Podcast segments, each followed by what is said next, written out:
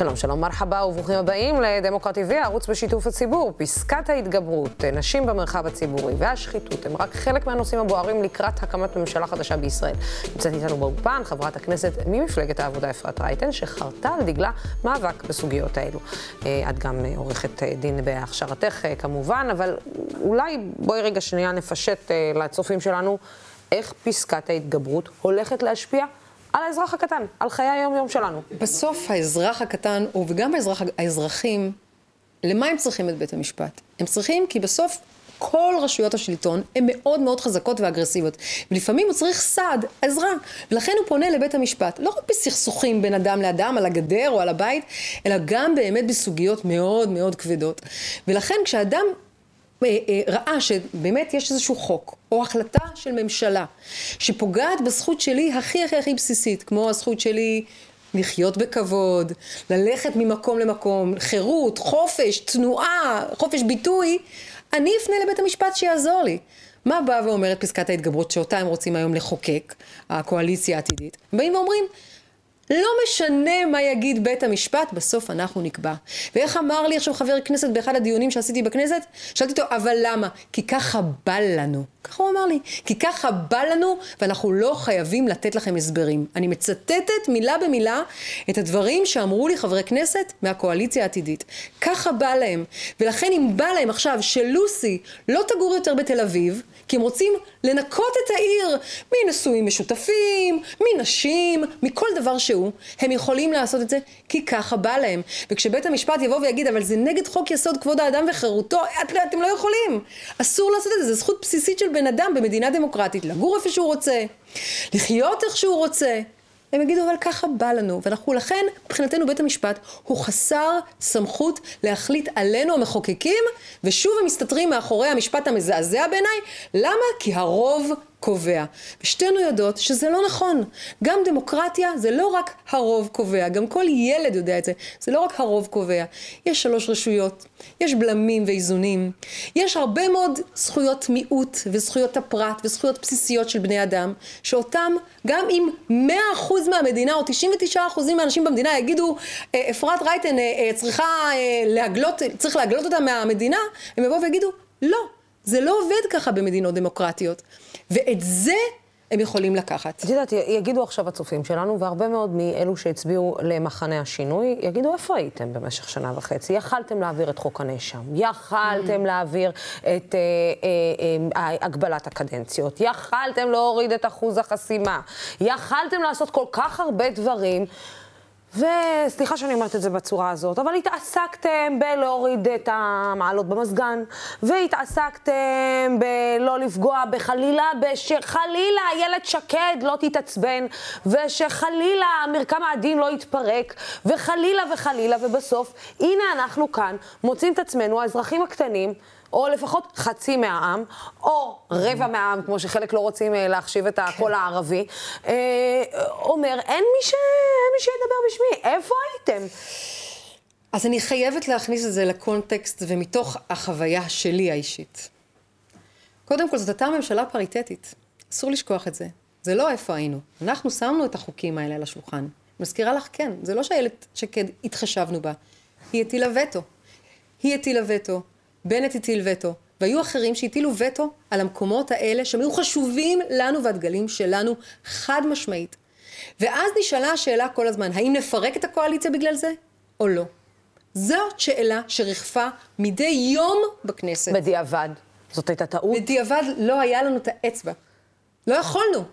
כי גם כשהעלינו את זה, וגם כשגלעד קריב, חבר הכנסת, שהוא היה בוועדת החוקה... לא, ישב פה אה, כמה פעמים אלי אבידר, ואלי אבידר אמר, שיאיר לפיד פנה אליו, אמר לו, תביא לי את, את המשותפת, תביא לי את האצבעות של המשותפת. הוא הביא לו את האצבעות של המשותפת, ועדיין זה לא עבר. אז מהידיעה שלי, אני לא חברה במפלגה של אה, יאיר לפיד, וגם לא יודעת, לא, לא, לא מכירה את השיחה הזו. אני יכולה לבוא ולומר לך, שלא, שאם היינו עושים משהו שהוא נגד הצד השני הפריטטי של, ה, של הממשלה, היא הייתה נופלת. עכשיו, כשאנחנו שאלנו את האזרחים ואת האנשים שהצביעו לנו, מה הדבר הכי חשוב לכם? אמרו, תשמרו על הממשלה הזאת.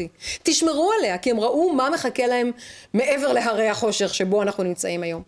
לא, הם לא רצו שנעשה שום דבר שהוא חסר אחריות, שעלול לסכן את הקואליציה. ולכן התנהגנו בצורה אחראית, וראית, את זוכרת מפלגת העבודה, לא החרמנו ולא פרשנו ולא עשינו שום דבר שעלול לסכן את שלמות הקואליציה. זה לא בא מאיתנו, זה בא מימינה, זה בא מדי פעם ממרץ, כמו שאנחנו זוכרים איך בסוף זה נגמר. זה גם בא מחוסר הרשת הביטחון, בסוף בואי נסתכל למציאות בעיניים. גם בסוף חד"ש-תע"ל. לא סייעו לנו, והם היו, גם היו חלק מזה שהקואליציה הזאת התפרקה. היו כאן הרבה מאוד סיבות. להגיד לך שהיינו חוזרים על הכל בדיוק בדיוק אותו דבר, סביר להניח, כמו בחוכמה בדיעבד, שאפשר היה לתקן דברים. אבל רגע, אני אומר עוד מילה. אני חושבת שחלק מהכישלונות שלנו, לפחות אני כשאני מסתכלת על זה היום בדיעבד ומנסה ללמוד, אני אומרת חלק מהבעיות שלנו היו גם ה-PR, היחסי ציבור. זאת אומרת, לנו דברים שהיו מובנים מאליהם והיו נראים כמו הנה באה הממשלה שבאה לעבוד ובאמת הנה מיד העברנו תקציב המדינה וקידמנו כמויות של חוקים, אם אני בוועדת העבודה והרווחה ובוועדה לבחירת שופטים, מישהו יודע על 150 שופטים שמונו השנה? מישהו יודע על ארבעת... בדיוק. על ארבעת. השופטים. ולכן כשאני מדברת על PR, אני מדברת על יחסי ציבור תקשורת. וכן, אני בתור ח"כית חדשה, זו הייתה הקדנציה הראשונה שלי, למדתי בהחלט. שבסופו של דבר לא משנה איזה עבודה אתה עושה וכמה אתה עושה, אם אתה לא כל היום משדר את זה לציבור, שידע מה עשית, אין לזה כמעט ערך. אבל את יודעת, אה, אתה מסתכל על, על, על כמה אתם מפורקים עכשיו.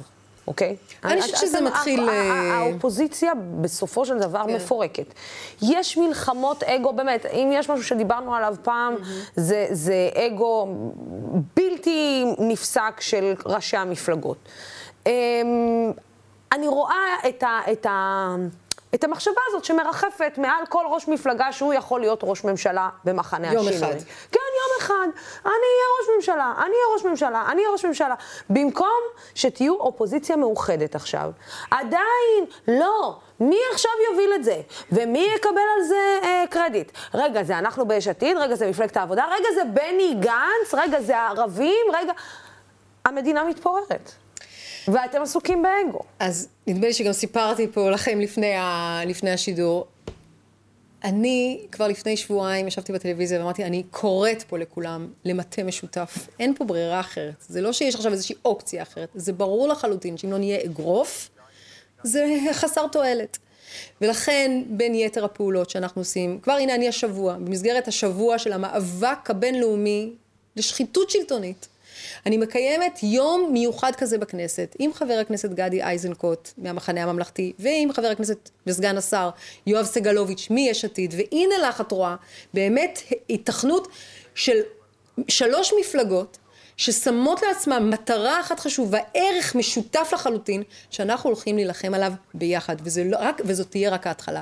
גם היחסים עם בועז טופורובסקי, וגם היחסים עם, היחסים עם זאב אלקין, הולכים ומתגבשים, ואנחנו ביחד מכינים, כן מכינים, תוכנית פעולה, גם לשבוע הקרוב, שהולך להיות... יחד עם הערבים גם? כן, האם כי ביניהם יש אה, מלחמת עולם כמעט בין אה, שתי המפלגות. זה ברור לי. ולכן כשאנחנו יושבים במסדרת, את רואה לפעמים, אה, רוב הזמן, אה, אה, חברי הכנסת של רע"מ הולכים איתנו יד ביד, אבל את רואה למשל את המשותפת, אה, לא מרגישים שהם חלק. לא משנה אם יש בזה אה, אמת או לא, אני, יש לי יחסים טובים עם כולם לשמחתי, כולל אגב עם אה, חברים אה, מתוך הקואליציה העתידית. ואני חושבת שאין ברירה, בסוף בסוף אנחנו נמצאים עכשיו באמת ברגעים מאוד מאוד קשים, ברגעי משבר. אני אומרת לך, אה, גם בכנות וגם אני מרגישה את, ה, את הציבור ואת, ה, ואת הסביבה שלי, הקרובה והרחוקה. ואני תמיד מזכירה לעצמי שבסוף אנחנו צריכים לחיות אחד עם השני. וזה מאוד מאוד מדאיג כשאני רואה שהקיטוב והשיח הולך ומתרחק מאחד לשני. ואנחנו כמעט מדברים בשתי שפות כבר היום. את יודעת, אני, אני חייבת להגיד לך, כשאתם מדברים על, אה, גם על המפלגות הערביות, השיח הזה... שנתתם לו לחלחל, אתם במחנה השינוי, שאתם יושבים עם תומכי טרור, שאתם נשענים על תומכי טרור. לא משנה גם אם זה עם המשותפת, בסופו של דבר אנחנו יודעים טוב מאוד מי תומך טרור, תכלס. מי הורשע בתמיכה בטרור, בטרור. אפילו על מנסור עבאס לא קמתם ואמרתם, חברים, עד לפה, סטופ. הוא לא תומך טרור, הוא חבר שלנו בקואליציה. אף אחד, הוא עשה צעד אמיץ, הוא אחד המנהיגים האמיצים אה, ש, שקמו לחברה הערבית. בסדר, כל חבר כנסת אמר את זה איפשהו בריאיון. אבל בתור קמפיין שהולכים לכם על הראש, שאתם מקימים ממשלה עם, ה, עם האחים המוסלמים, אתם ישבתם מהצד ונתתם לזה לעבור. ולחלחל. ולחלחל. אז אני, אז אני, אז אני אומר לך, אני אומר לך, אני, אני אתקן את זה שוב מה, מהחוויה שלי. א', לא נתנו לזה. זה שלא עשינו את זה מספיק טוב, את המאבק, ונתנו לזה להתקבע, זה היה נורא ואיום. להגיד לך כמה פעמים ישבתי אה, עם אנשים מתוך הקואליציה של הכנסת ה-24 ואמרתי, אנחנו צריכים פה שר הסברה. באמת צריך פה שר הסברה, מישהו שיסביר מה קורה כאן, כי באמת הקמפיין הנגדי היה כל כך חזק וכל כך אפקטיבי, שהרגשתי כל פעם שאני התראיינתי וניסיתי להגיד להם, מס עבאס מס, תגידו, אתם נורמלים? מס עבאס? אני שמחה על כל שקל שאנחנו מעבירים היום לחברה הערבית. דרך אגב, אפילו נתניהו אמר השבוע שבסך הכל אה, קיבל... אה, שני מיליארד. שני מיליארד, ולא... אבל בסוף... אי אפשר היה, אי אפשר היה לחדור, וכמות הפעמים... כשראשי מפלגות לא קמים... אפשר, אפשר להגיד ולהעביר ביקורת רבה על מנסור עבאס, תפיסות העולם בקשר לנשים, בקשר ללהט"ב, בקשר ל... בסוף מנסור עבאס mm-hmm. נשכב על הגדר, בהרבה מאוד מובנים, עבור הקואליציה הזאת ועבורכם. ובסוף אף אחד לא נשכב על הגדר בשבילו כדי לקום ולהגיד, לא, לא, לא, זה לא מה היה. אז אני שוב חושבת, תראי, אני, אני עוד פעם, בסוף את צודקת שמבחינת ה, ה, הוקטור של כל מפלגה, אה, כל אחד עשה איך שהוא רואה לנכון ולא היה איחוד של המסר. וזה היה מאוד מאוד חשוב. אני, אי אפשר לקחת ממני שביום האחרון של המליאה, ממש החוקים האחרונים העברנו אותם, והיו אולי עשרה חברי כנסת בתוך המליאה, ביניהם חבר הכנסת מנסור עבאס. ויצא לי לעבוד איתו לא מעט, או לשוחח איתו לא מעט. ואני מוכרחה לומר שהשנה הזו מולו, ואמרתי את זה בכל מקום, אני גאה לבוא ולהגיד שהיה לי שותף כזה. וכשהתפז... וכשמיקי לוי, יו"ר הכנסת, את יודעת, אה, אה, דפק עם, ה... עם הפטיש לסגור את המליאה, ניגשתי אליו ולחצתי לו את היד ואמרתי לו, יש פה הרבה מאוד פוליטיקאים במקום הזה, אבל, אבל מנהיגים אין פה כמעט, ואתה מנהיג. כי הוא באמת מנהיג. ואני מקשיבה לו ואני רואה, ונכון, יש בינינו חילוקי דעות, אבל יש, יש חילוקי דעות עם הרבה מאוד, הוא לא, הוא לא היחיד. אבל האופן שבו הוא מתנהל, האופן שבו הוא מתייחס, וגם הדברים שאת אמרת, הם מבחינתי היה להסיר בפניו את הכובע, ואני גאה, אני אומרת, אני יושבת פה, אומרת את זה קבל עם ועדה, כן, מה שהוא עשה היה חסר תקדים, עם הרבה מאוד אומץ.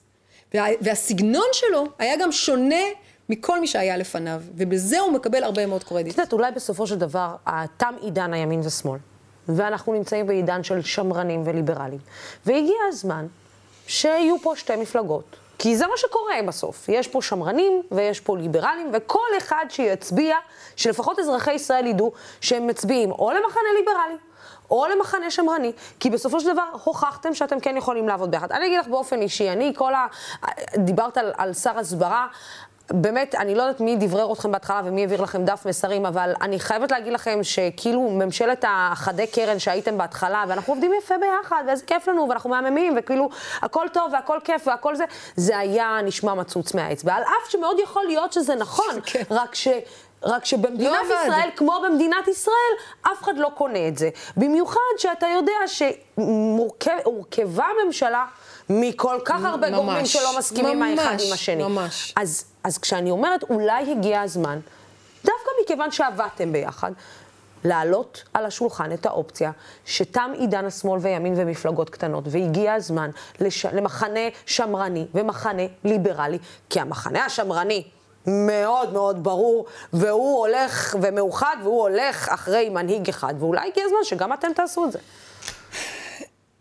יש המון רעיונות ושיחות ותוכניות עכשיו ופגישות, ובאמת התקופה הזו של הימים האלה אחרי הבחירות, ובגלל חוסר ההצלחה, אה, פתח הרבה מאוד מחשבות חדשות. זו אחת מהמחשבות שצריכות להיבחן בצורה מאוד רצינית לתקופה הקרובה. אחת מהן, יש עוד הרבה מאוד דברים אחרים. אגב, אמרת בסוף משהו שכן צריך להתייחס אליו, וזה לגבי הגוש השני, הגוש האמוני, או לא יודעת איך, או הימני.